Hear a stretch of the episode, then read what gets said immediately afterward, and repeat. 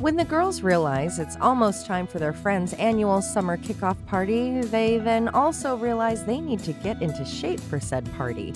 As they sit around the table commiserating, they try to come up with new ways of losing weight quickly by revisiting other attempts they've made at improving their appearance in the past. So join us as we join the girls as they give aerobics a try, seek self esteem with a new hairdo, and reject a new way of thinking brought to them by Stan. Will the girls lose the few pounds they feel they need to? Will Sophia find her missing pound? Will we, as a culture, ever stop valuing ourselves based on our appearance? All of that and more in today's episode Rites of Spring. Thank you for the friendship. We've come so far and traveled wide. Oh, you're my best friends. I could never love when we party,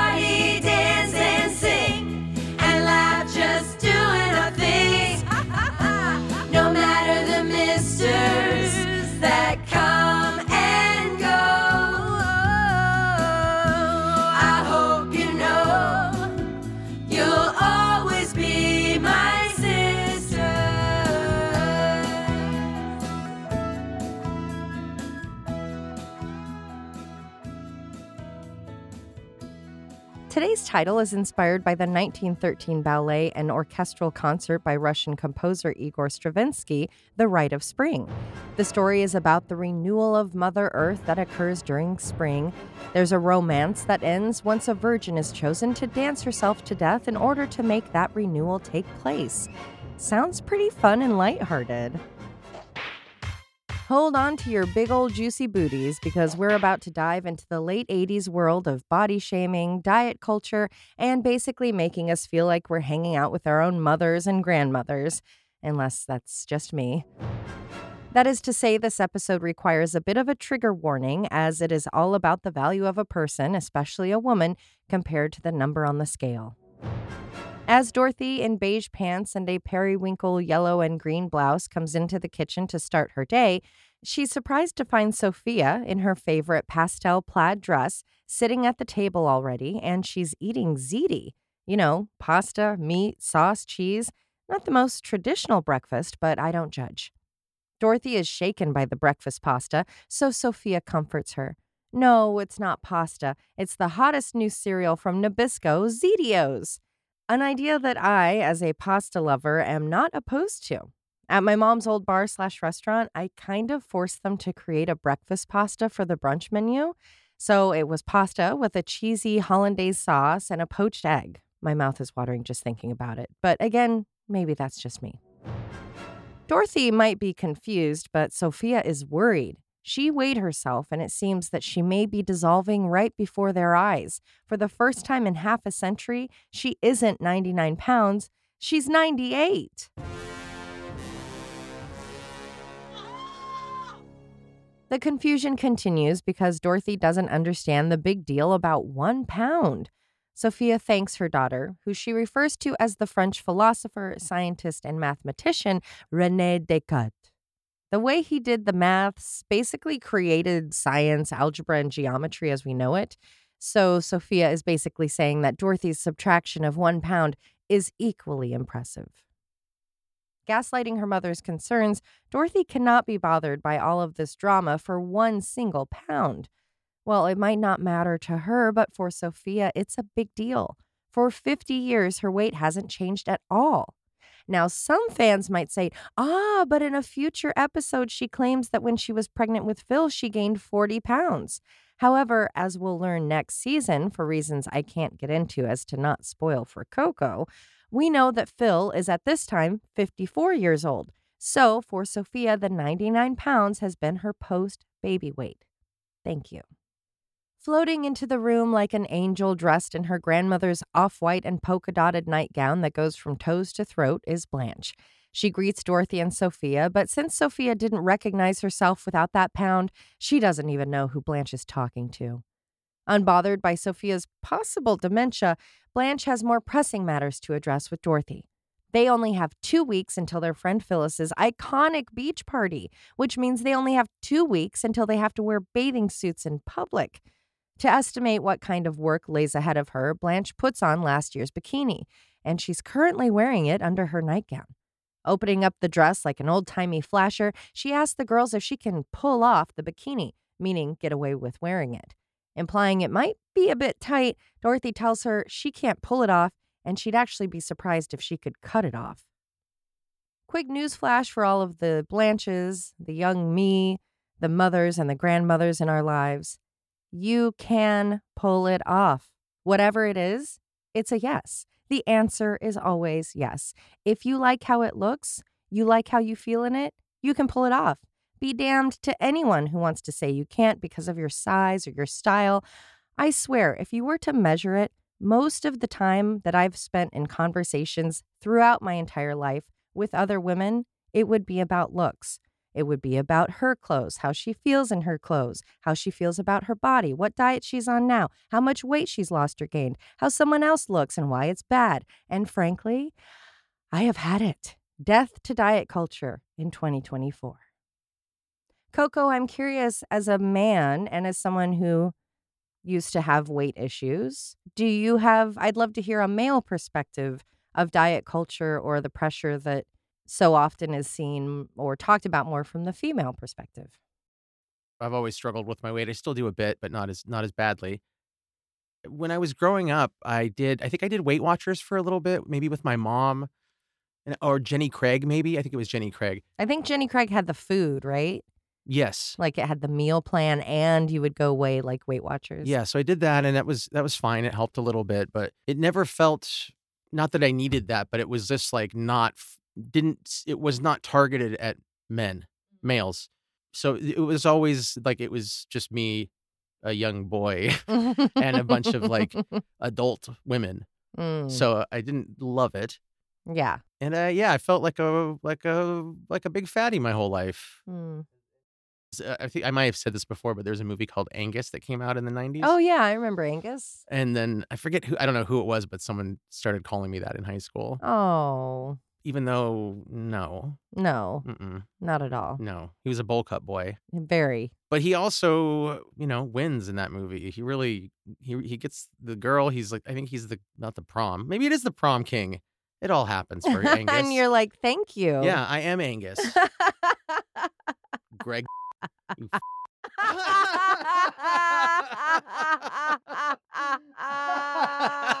Take that.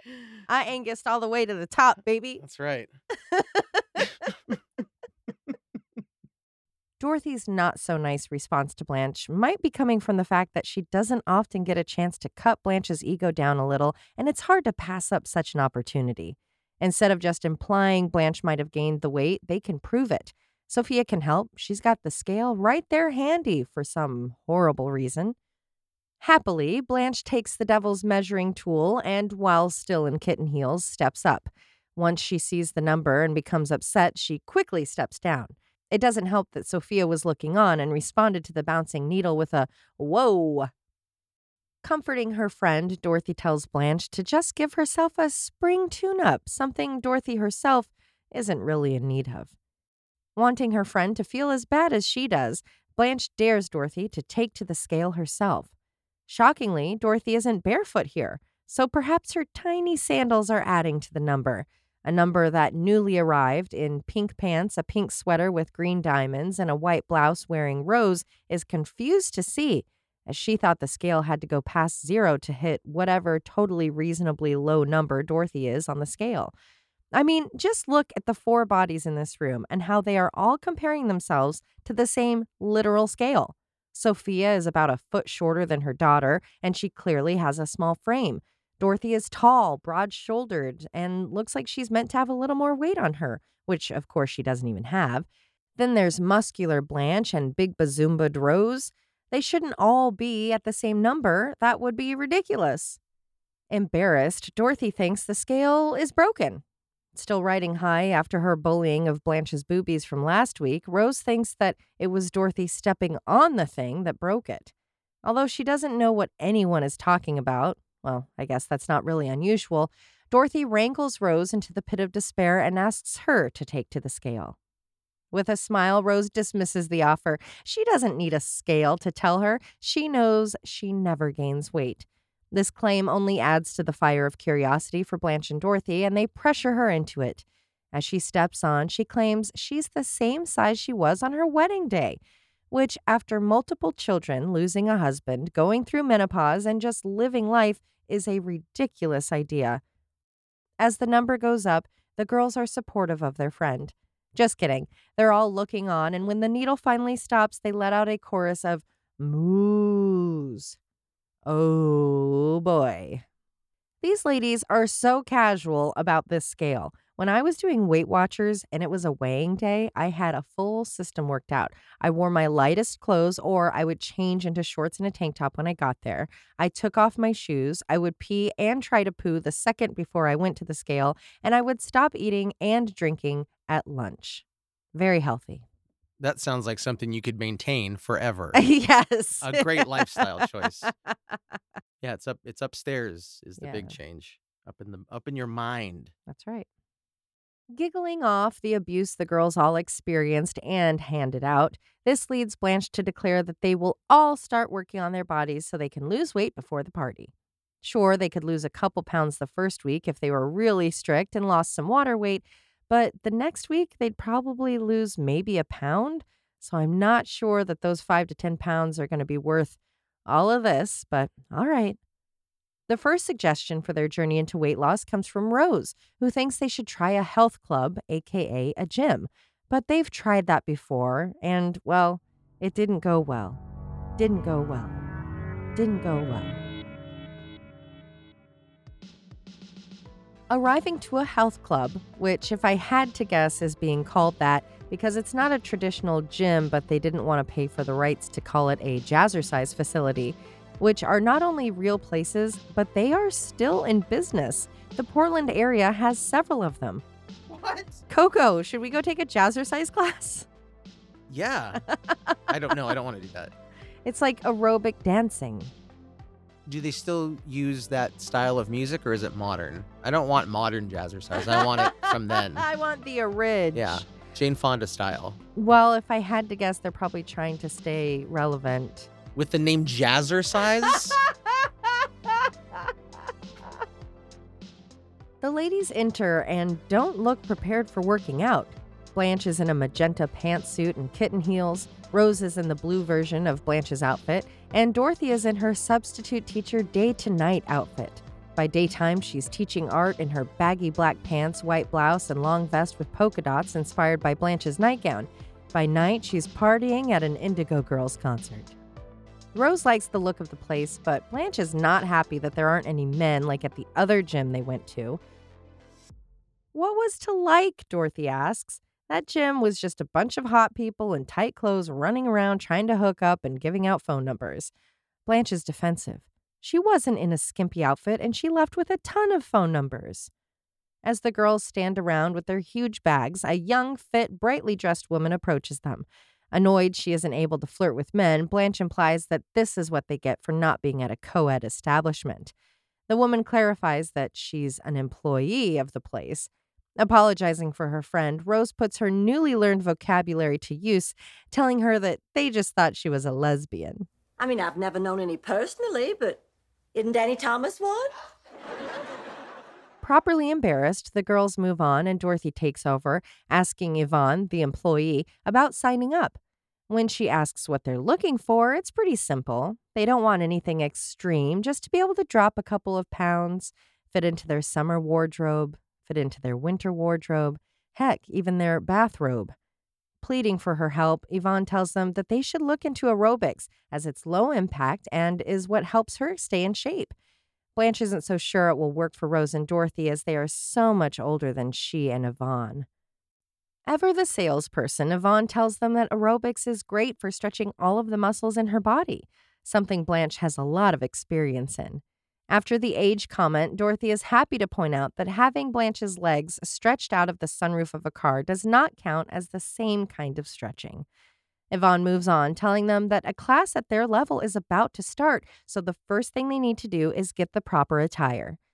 Playing Yvonne is Hilary Shepard, Acting since 1982, you may have seen her in 40 Year Old Virgin, CSI, Crossing Jordan, S Club 7 in LA, Roswell, Diagnosis Murder, Power Rangers in Space, Star Trek Deep Space Nine, Addams Family Reunion, Attack of the 50 Foot Woman, Full House, Murphy Brown, Family Ties, Friday the 13th TV series, and the best movie ever, Theodore Rex.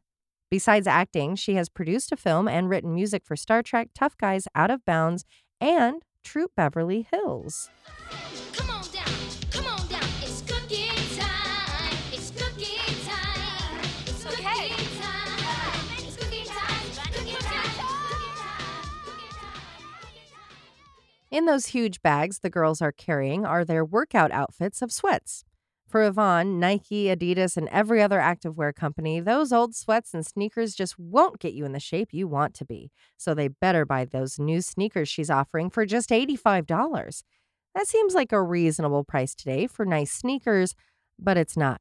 That was in 1989. Today, those shoes would be $215, which I guess is what shoes go for with, you know, all the sneakerhead kids. I don't know anything about that, obviously. The ladies laugh off the price at how exorbitant, or if you're Rose, expensive they are. Yvonne, the sales queen, agrees with them, but reminds them they're taking their health seriously. Always one to want the best and to be trendy, Blanche is happy to get them. But that's not all. She also wants to sell them full body suits that go up their crack, a warm up outfit that is somehow different from their sweats, wristbands, headbands, leg warmers. It's the last one that sends Dorothy over the edge. Leg warmers? Sure, they've been seen on ballet dancers for quite some time, but for doing some basic aerobics? Leg warmers do serve an actual function besides being fashionable. Before working out, wearing them as you stretch can allow for your muscles to warm up and relax, making it less likely that you'll injure yourself. I am a little worried about Yvonne's understanding of their purpose as she asked what keeps Dorothy's thighs warm. Where is she wearing her warmers? They are for the calves, you know. Besides, Dorothy doesn't need them. She keeps her legs warm with the friction of them rubbing together, which is why they're there to work out in the first place. Something Coco and I are well aware of. In high school, I ran through so many pairs of Dockers. Oh, Dockers. Just eating that crotch, those those little thigh areas together. yeah, it's like not even the crotch. It's like right past the crotch on the thigh. they weren't cut right, Mm-mm. and so there was a lot of rub, Mm-hmm. and I had bigger thighs yeah. and a juicy booty. That's I can attest to that. I saw a picture oh, yesterday. oh yeah, and oh, that's true. Big old dumper. Getting back into her hardcore salesperson gear, Yvonne dismisses the girls, realizing that if they won't spend hundreds of dollars on her outfits, then they must not really want to lose weight. Good thing that idea died off in the 90s.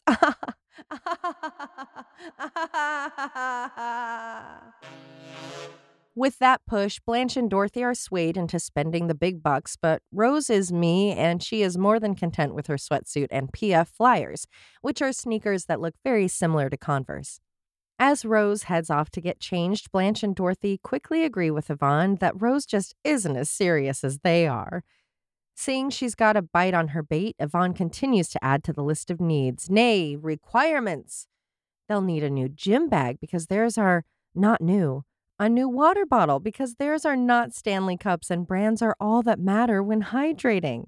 They'll also need vitamins and a sports bra to keep the Golden Globes from jiggling. This confuses Blanche as the jiggle is the whole point of having boobies. Dorothy agrees to the full package and we're off to the workout room. There we find a group of women who, like Rose, did not fall for Yvonne's upsell. It's a sea of sweats, and Rose, in her gray suit and what look like Keds instead of flyers, is fitting right in. As Coco said, she looks like she's dressed like Rocky. As she stretches along with the other gals, Dorothy and Blanche catch up to her. They've got their bedazzled outfits from white sneakers to four inch tall white leg warmers up to Dorothy's black leggings, white t shirt, and black oversized and over dazzled tank top, and a black headband, along with Blanche's gray one piece pantsuit and oversized black vest and white headband. Together they are quite the sight, and they stand out like shiny but sore thumbs. The Shimmer sisters quickly realize that they've been had, and even Rose takes the opportunity to be snarky, earning a shut up Rose from both of them. As she comes jogging in, we learn Yvonne isn't just a good salesperson. Well, I guess she's not that good since out of the entire room, she did only sell two outfits. Anyway, she's also the instructor for the class. Picking up the energy, Yvonne cheers and woos as all the regular attendees take to their places. Starting with a number 17, the spread eagle, the girls are all stretched out. Dorothy's feeling a bit tighter than Blanche, which is no surprise, and she's struggling a bit more than her to really lean into that stretch. No surprise there either. After that very short stretch, it's time to get moving. This class is pure chaos, and I love it. Yvonne starts by shouting, Whirly birds, and twirling both her arms around her sides like propellers. The class follows, and it's amazing no one is hurt.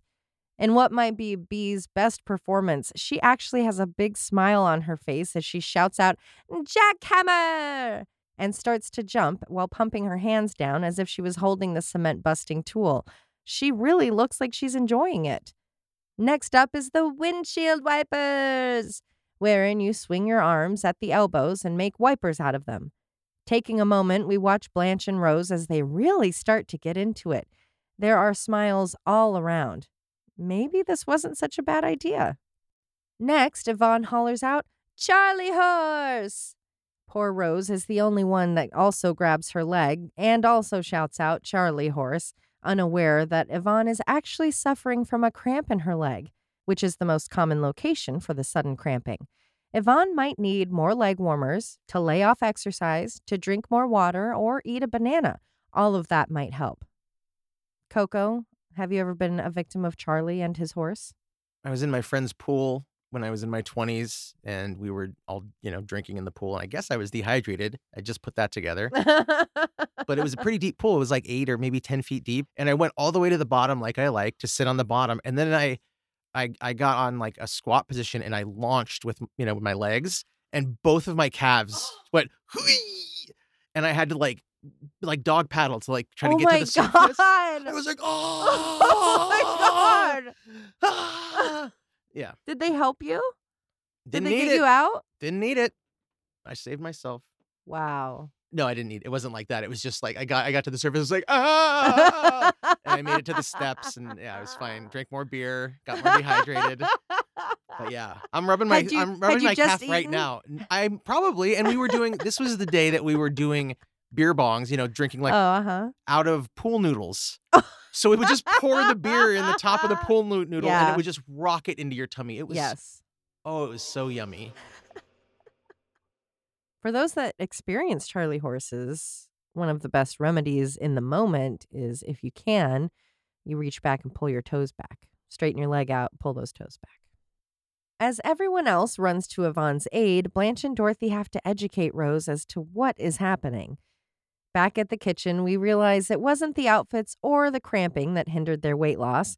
It was due to, well, we don't know actually. Blanche just bemoans that they spent all that money and only went there twice. Maybe if they explored why it was they didn't go back, they could have made it work for them. Still worried about her one pound, Sophia's focusing on dessert by making a family favorite, the double fudge amaretto ricotta cheesecake. Even though the ingredients are in the name, Rose would love to know what's in it. Fully ignoring the question, Sophia gets back to stirring, hopeful the sweets will help with her weight. But as someone who is trying to lose weight, Dorothy doesn't want to hear her go on and on about gaining. With all she's been eating, Dorothy is sure that Sophia is back to her ideal weight. To prove her wrong, Sophia hops on the scale. She is still 98 pounds, and she's not appreciative of the assumption Dorothy made as if she was the amazing Kreskin, the magician slash future teller that we've spoken about several times before. just a two. It could be a two. It could be a four. It could be a seven. It could be a to jack. to the weather right now. Yeah. You you can't drop the coin. You, just can't. Just you can't the coin. separate your In 40 years of this, I've for never had anyone This has never happened. not do this. Well, no, the, we can't cut. The trick isn't. Let All people. See it tomorrow night. I We'll asked, yes, it's going to be at the Roanoke Civic Center. All I asked at, at, at the auditorium, this is the first time in all the years of television, this ever, all you had to do was to let a Too- coin too relax pressure. like this. You see, all you had to do is see how easy to let, you can let go of it. You could not separate your fingers. It was impossible to do that. Hearing that Sophia only weighs 98 pounds, Blanche wonders aloud when the last time was that she weighed that little. To the best of her recollection, it must have been back when she was in college. In a bit of a science goof, Dorothy asks if Blanche went to college on Jupiter, implying the change of gravity would have allowed for a low weight. However, Jupiter has a gravity that is 2.4 times that of Earth because the planet is mostly made of gases. So if she weighed 100 pounds on Earth, she would actually weigh 240 pounds on Jupiter. That is, if you had a scale with you and could find somewhere to stand. Now, if she went to school on Mars, she would have been one third of what she weighed on Earth. Maybe that's why so many people are trying to move there. Thanks for the info, coolcosmos.edu. All of this complaining is not helping the girls with the problem at hand, and Rose wants to know what they're going to do about looking good for the party because, you know, they all look like trash right now. Giving up on the gym idea, Dorothy says that they'll just have to be really strict about what they eat. As long as they stick to it, even when they are hurting from hunger pangs, they'll do okay. Yes, because pain means you're doing it right. Just as the last word of her sentence leaves Dorothy's mouth, Sophia offers the spoon she just used to make the cake for Lickens. It's a three way tie between the girls as to who gets to have it. Realizing they might not have the willpower needed, Dorothy makes another suggestion. Instead of a diet or exercise, perhaps they can trick people by getting their hair done. An idea Blanche immediately shoots down. They've tried that before when they went to that awful, awful, awful. Walking through the door of the hair salon is Sophia in a green dress with Dorothy in her gray culottes and a magenta baggy sweater and Flesh sighting! Rose is in dark slacks with matching button up under a white cardigan decorated with a print of Scotty dogs. And Blanche is in a new and fabulous sort of tie dye, sort of watercolor blue and green sweatsuit with gold accents and kitten heels. And right away, they are all feeling pretty unsure about being there. Rose is nervous as she hasn't had her hair professionally done in ages, which is why, according to Sophia, it looks like cotton candy. Blanche takes Rose's side. They're all on edge. Getting your hair done is a big deal. And on top of that, they're getting it done for a special occasion. So it has to be perfect. Dorothy's out of there. She's realized that the only other customers are older women, and they aren't that old. Then, from the curtains at the back of the room, enters a handsome man with dyed hair and a goatee. When he asks whose hair he's washing next, they are all suddenly all the sluts and say, Mine. Which one's a slut? You may recognize the hairdresser as he is a famous actor who played the actor in the episode The Actor. Why, it's Lloyd Bochner. You, sir, are a dirtbag. Uh. Running up to the hairdresser, proclaiming to be the dirtiest, is Blanche, and she needs to be washed first. Dorothy doesn't care about the order or making this guy uncomfortable, grabbing her own face in shock as she tells him how gorgeous he is, which he quickly agrees with. Eduardo is his name, and doing hair is his game. When Rose brings up that they need to make sure that they have good hair for the event they're attending, Eduardo is not concerned. Why, once he has run his tender hands through a woman's locks, he reveals the sensual, breathtaking goddess of beauty she really is. He had wanted to put that guarantee on his signage, but they charged by the letter. Before working on the girls, he asked them what they're looking for. Blanche brought in a reference picture. He looks at it, but doesn't think it fits her. She's saucy, sexy, an Audrey Hepburn, if you will. It's hard for Blanche to believe that this man can change her look and make her that much hotter just by cutting her hair. Ah, but for Eduardo, cutting hair is like sex. The two involved must have comfort, respect, trust, and a movable chair. With that, Blanche is on board and is happy to be the clay he will mold, to be the America to his Columbus. Discover me, Ramon. Just discover me. Using her sexy voice, Dorothy pulls Eduardo aside to ask what she'll be getting from him. He likes her face. It's strong, it's got good bones. Why, she could be a Greek goddess. As she looks in the mirror with delight, Dorothy says, Go on. But not as if she were dismissing the compliment. She really wants him to go on with more of that sweet talk. Sophia won't let Eduardo be forced to continue talking that way. It was hard enough for him to say it the first time without laughing. And now Rose. No, she isn't a Greek goddess. She's more of a Mother Earth type. She's gentle, sweet, and super sexy just below the surface. She's relieved to hear she's sexy, as she was worried she was actually gassy. Oh. Now that he's given each girl their summary, he tells them all to sit back, relax, and prepare to go through the other side, much like Alice in Wonderland, for an adventure of self discovery awaits. Since Sophia regularly sees Eduardo, she can tell, with all of the blabbering he's doing, that he's been sucking back on Grandpa's cough medicine again. You fellas been doing a bit of boozing, have you? Sucking back on Grandpa's old cough medicine? No, oh no, sir. Oh, no, no. Uh-uh. No, uh-uh. With that, it's time to get to work. With a flash forward, we find the girls tucked under their dryers. Blanche is already feeling a difference, even if she does look like a creature from Star Trek. After a few whats, huh, what? back and forth, Eduardo comes in and tells them the good news. It's time to see the amazing work he has done. After he lifts each dryer, we get a close up of Rose, then Dorothy, and Blanche. That's when we realize the reason Sophia loves Eduardo is because he gives everyone the same short, curly hairdo, a look that only Sophia can pull off, and a look only Sophia would see as being genius. Let's be honest, though, there have been a few episodes in past seasons where Blanche's perm doesn't really look that much different from the wig she's sporting here. I'm sorry for the shade, but it wasn't that bad. That's why it took me a second to get the joke. Oh, right. I didn't get it until it cut for the commercial break. I was like, "Oh, I see. They all have yeah, Sophia's it's wig." like, oh, okay, he gave Blanche her perm yeah, back. she has a perm. Dorothy's wearing her when she's playing her own grandma wig. and Rose's hair, it's not really working.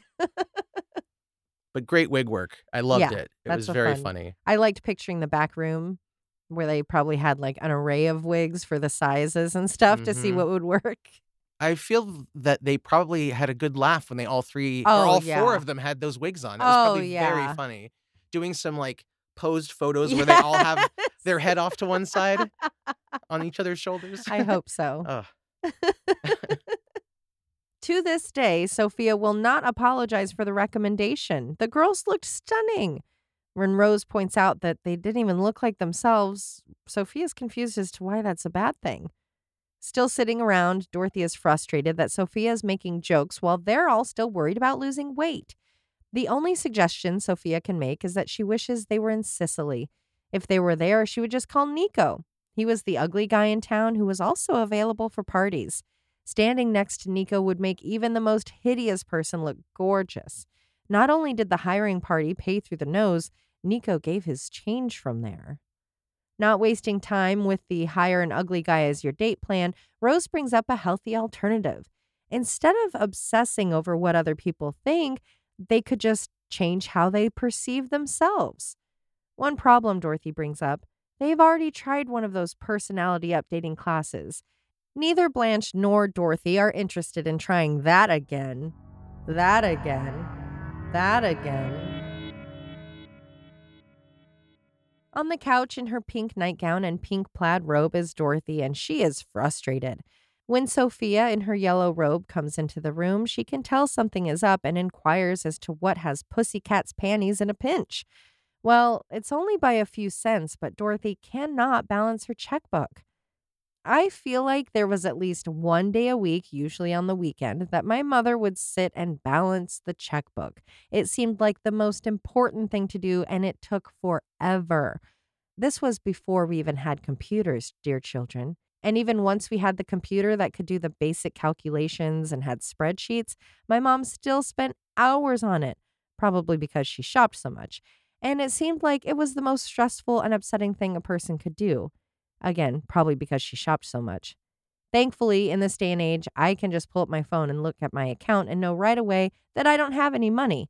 Actually, I don't even need my phone for that. For those who don't know what a checkbook is, balancing one means that you would go through all of your payments for the week, depending on how often you did it, and you would add it all up. So when you wrote out a check at the grocery store, you would put it on the checkbook record and say, oh, Albertsons, $80. And then you would go add that all up. and put that with your credit card statements and bank statements. And then you would find out probably also that you had no money left over. So hopefully that explained it for you, Coco. Having to write a check on the spot at a cash register at a counter, checkout counter, is one of the most anxiety inducing things. Nothing took longer at the grocery store.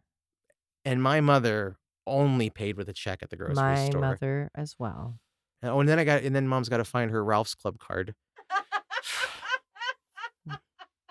I swear it's on this keychain. With that motivational speech, Dorothy's willing to give the checkbook another try, even if it is the thing she hates the most. Well, now that she's opened the front door after the bell rang and she sees Stan, she realizes balancing a checkbook might be in second place. Coming into the house in his jeans, plaid shirt, and tan dad windbreaker, Stan introduces himself, but then makes a correction. He's not just Stan, he's the new Stan as they should all be able to tell from his radiating glow, a glow Sophia attributes to his bald head reflecting the porch light. Before Stan can explain why he's there, Blanche, in a beautiful satin purple robe with pink flowers, and Rose, in a not so beautiful light blue terry cloth robe, have entered the living room as they were optimistic there would be someone handsome there after hearing a man's voice. Eh, but it's just Stan. Everyone is disappointed except for Stanley. He's all hyped up after finishing a life changing seminar, and he wanted to tell those he's closest with, leaving Rose confused as to why he's talking to them. Good one, Rose. The group is called Realizations, and based off the name alone, Dorothy already has Stan's number. She assumes the seminar was about moving beyond any past issues so you can discover your full potential, all in just two days. She was pretty close with her guests, but this one was three days. Humoring him, Blanche asks what Stan got from it. Well, too much to share here and now, but at the core of it was learning what makes Stan tick, why he can't commit to women or friends or a job, why he consistently fails. Sophia doesn't need a seminar to answer that. It's because he's an idiot, or in her words, a schmo. To everyone's surprise, Stan agrees.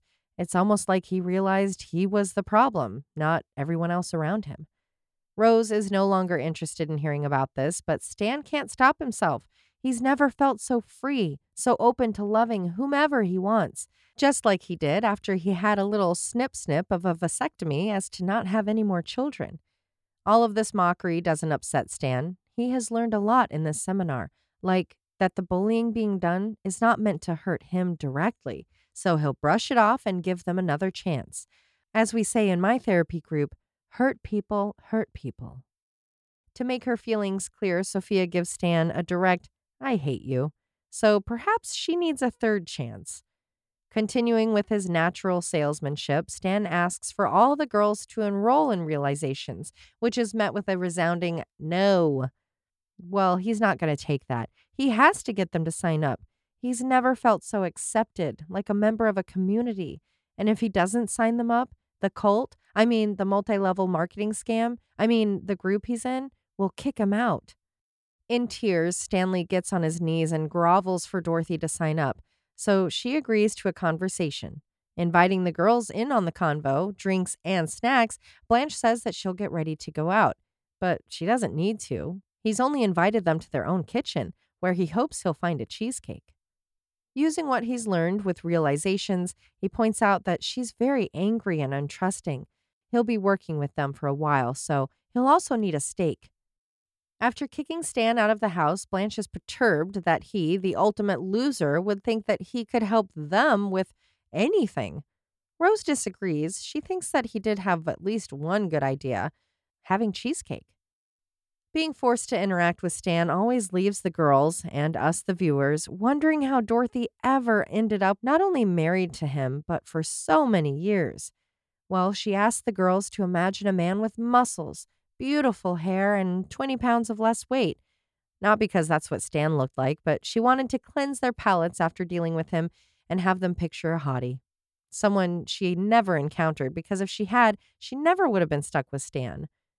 With I hate you still lingering in the air, it's actually Sophia who thinks aloud that maybe they are too mean to him.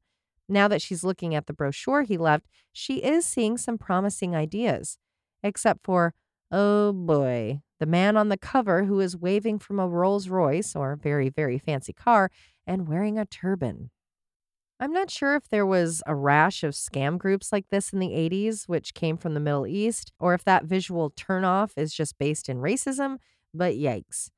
Blanche won't hear it. She will not be conned into that group. Sophia does interest Rose when she reads, An unexamined life is a life not worth living, a quote by Socrates, who we mentioned a few episodes back. Except in this case, we aren't talking philosophy. We're talking about a turban shaped nightlight that you can order with that phrase printed on them. Oh boy. With a tone of frustration, Dorothy can't stand that those swamis are just out for a buck. Okay, that gets an oh boy. Swami is a title of honor given in the Hindu religion. Swami is used before or after the person's name after they have been inducted into a religious order or chosen the path as a religious educator. So it's pretty darn racist to lump an entire group of people into those who are just out for a buck. After Dorothy's fit about how swamis can't teach anyone anything, Rose is surprised to have learned that, which only serves to make Dorothy's point. Stopping her daughter, not for the racism but the dismissal of the group, Sophia calls Dorothy Ram Dass. He was an American writer, psychologist, yoga guru, and spiritual teacher. When his book Be Here Now came out in 1971, it was celebrated for popularizing Eastern culture such as yoga in the States. Back to the brochure. Sophia wants to challenge Dorothy's know it allness and asks her to describe her best friend, a question from the brochure. The girls are all very interested in hearing her response. Dorothy takes a brief pause before she starts by saying that her friend is a woman, someone she shares a lot of commonalities with, someone who's attractive. Attractive is a little too vague for Rose and Blanche, so they want to know if the attractive means farmer girl next door or slutty vixen. But Dorothy doesn't clarify. She's attractive. Going on, the friend is a pal and a confidant. Hoping she's the secret holder in question, Rose asks if Dorothy is meaning the time that she told her the secret of when she borrowed Blanche's car, scuffed it, and blamed it on the boy at the grocery store that helped her to the car. That wasn't exactly the secret Dorothy meant. Besides, that ordeal wasn't really a secret so much as it was just forgotten. So Blanche asks if the secret keeping is more like when Dorothy went skinny dipping with Rose's cousin Lars right before he left the church. Yes, that's more of the type of secret Dorothy is talking about. As the girls argue about who Dorothy was referencing as her best friend, she says it wasn't either of them, it was both of them. There's no way that she could choose between those two. This news has Blanche so giddy and tingly, she's running off to bed to get under the covers and find out what else is tingling there. Now that Blanche is gone, Rose must know if she was the one Dorothy was talking about. Dorothy doesn't say directly, but the answer and the story of the dinged car will remain a secret. With Rose and Blanche gone, Sophia calls Dorothy out for lying. She wasn't talking about her girls, she was talking about her. Sophia is her best friend, which Dorothy agrees. She is her best friend, just like how she's Sophia's best friend. Best friend, Sophia scoffs. When you were a teenager, there were friends Sophia liked better than her own daughter. Even now, she's not her favorite child. Best friend, as if she doesn't have other friends, as if they're so close. Why can't Sophia open her checks or get dinner paid for? Ugh. Back at the kitchen, Blanche laughs off how poorly that went. It didn't help that later, Sophia told the girls that she was who Dorothy was talking about, earning her the horribly abusive silent treatment from both Rose and Blanche. It is funny that they started that flashback by talking about how they had already tried a personality class, but really they were just annoyed at Stan. They mocked the brochure and eventually ended up in a fight because of one question that was asked. Sounds like they could use some therapy, even though that really didn't help all that much back in season three. With a ding, Sophia hops up to get her cake out of the oven. This has Dorothy worried about Sophia's health. First ziti, now cake? A cake freshly out of the oven, which will definitely melt or do some sort of damage to the table she just put it on. This talk gives Blanche an idea. What if it isn't that Sophia has lost a pound, but perhaps she's lost an inch? If she's shrinking with age, that could explain the missing pound. So Dorothy takes Sophia to the doorway at the pantry slash garage, where they just so happen to mark her height as though she was their growing child. However, Shady Pines made the marks for this exact reason to track lost height. Sure enough, Sophia is a little bit shorter, so now she doesn't have to worry about gaining weight, which also means the cake doesn't need to be eaten, which Sophia takes as the girls inviting themselves to partake in said cake. But they simply cannot do that. They have to start dieting now to be able to go to the party. Oh, but that cake looks so good and it smells so good and it probably tastes amazing. When Sophia threatens to throw the cake out, the girls quickly stop her. They want the cake and to eat it too. That's when Rose shares some great news. The party isn't two weeks from Saturday, the party is two weeks from Sunday. Because who doesn't love a party on a Sunday? Well, this means that they have an extra day to blow off dieting and enjoy that cake. The need for a diet can always start tomorrow. With that, the three are on a mission to get forks, fudge, and plates. They have no problem having cake for breakfast. Sophia will grab the butter, which they're going to need to grease the doorway to get everyone out of the room. You can't say that. Coco, first viewing. Definitely. Okay. Thoughts as an episode. Kind of a casserole approach Yeah. to the sitcom. I like flashbacks. I love any sort of flashback. That's always a fun device. It made me all the situations made me laugh, but it was uh, just a little thin. Hmm. I thought, but very sweet and um, pretty bad about body images. Yeah, that was a low point for sure. Friends' treatment of each other. It's just n- bonkers.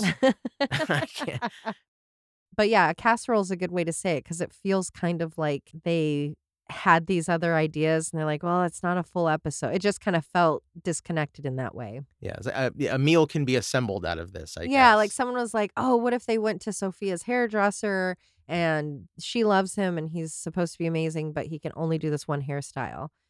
You know, like maybe that was an idea that was thrown out, but then and it's not a sustainable idea for a whole episode. Exactly. And so they it, it did feel like, all right, we're wrapping up the season. Let's get these, you know, these punches in somehow. And then they formed it around it. So on a personal level, the biggest lesson from today's episode is to not value ourselves or others based on our looks or weight.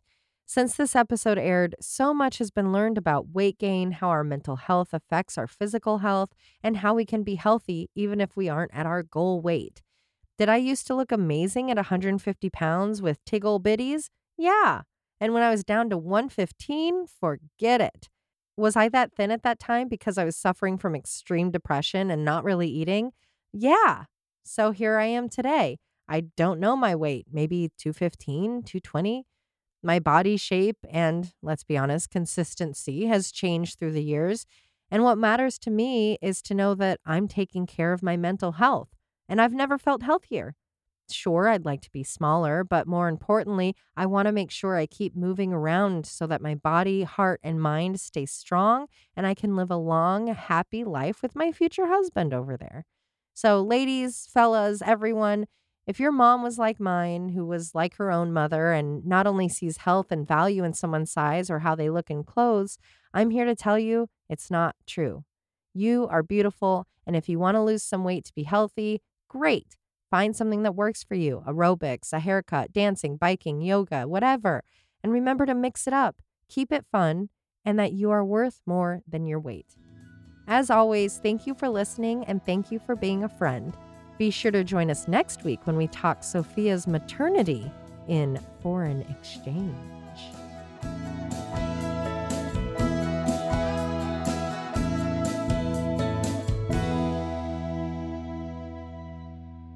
Fat guy in a little coat. I had to, and I'm sorry. I cannot see you. But it was just so funny that right after we're talking about this, you're saying you're stuck in your coat, and that's all I could hear in my head. And obviously, that's not directed at you. We're just a bunch of little, little chubby bunnies running around with our little chubby dog. It was a hellscape. Our power outage. I know. I was thinking too. Uh, you know, we had to listen to the radio. Comforting her friend, Dorothy tells Blanche to. Did you say little- chud? Cannibalistic humanoid underground dwellers. Ah! Starring Daniel Stern. You said something. Chuh? Chuz, maybe? You were talking about Chuz? cheese? You said chuz? Chuz? Size? It's jazzercise. Uh, that uh, hmm. Uh, sometimes I miss it. Yeah. That feeling of a nice cold brewski going down your neck. Now I'm funny confident. That's the next morning. yeah. Pain is weakness leaving the body. Realizing they might might not. well, hi. And I think he's just got some sloppy cheeks. Oh yeah, some sloppy old cheeks. Yeah. Mm-hmm. And maybe it was one of those farts where it's like lots of little bubbles. My grampy would have farts Oh, like I think that that yeah, he did that too, and those bubbles were rolling up his ass crack. Yes, that's out- exactly what out- it uh, is. well, up into his tucked in shirt. And then out the neck. That's what Yeah. you want. yeah. You want it to come out where the other person is. The other day I was like, you know what? It's like five o'clock or whatever. I can go the rest of the day without negative talk in my head. I'm going till I go to bed. I'm not going to have a negative thought. And I'm going to start feeling a difference. And then within 20 minutes, I was like, damn, girl, you do a lot of negative talk. it was hard. I was like, oh, wait, I shouldn't have said that. Oh, I shouldn't have thought that about that person. Oh, I shouldn't have thought that about myself. Oh, why did I say that in my head? So I wasn't beating myself up for it. I was like, girl, That's a good experiment. it was. It was a good one. I'm going to keep so trying. so unconscious what you do when you think, yeah, what your mind will just rattle off, rattle off yeah, to you. my it's my brain who's the asshole, not Yeah. me. It'll just go on a tirade for a day Yes, or a like- month about how big of a piece of crap I am. and I'm just oh, like, oh yeah, I am. well, I mean, I don't. I that's I don't feel that way, and it's like, yeah, you do. Yeah, you do. stupid You are stupid.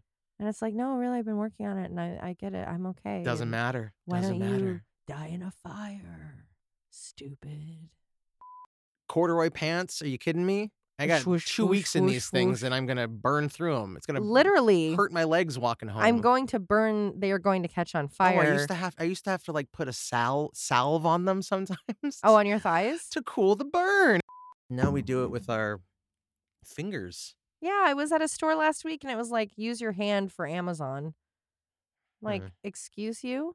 Use. Oh yeah, th- and then they like, have put your, your hand on it. They have your palm print on record. Get out of here. Bezos framing me for something. Are you kidding me? frame you for being a well a Smurf with no blue color on? I'm worth my weight in gold, baby. That's right. golden French fries from McDonald's. Oh boy. cooked in lard, and slathered in ketchup. Always Be My Sisters is written, hosted, and created by Alicia Holland. Produced and edited by Josh McCullough. Always Be My Sisters is a Cascade Media production. You'll always be my sister.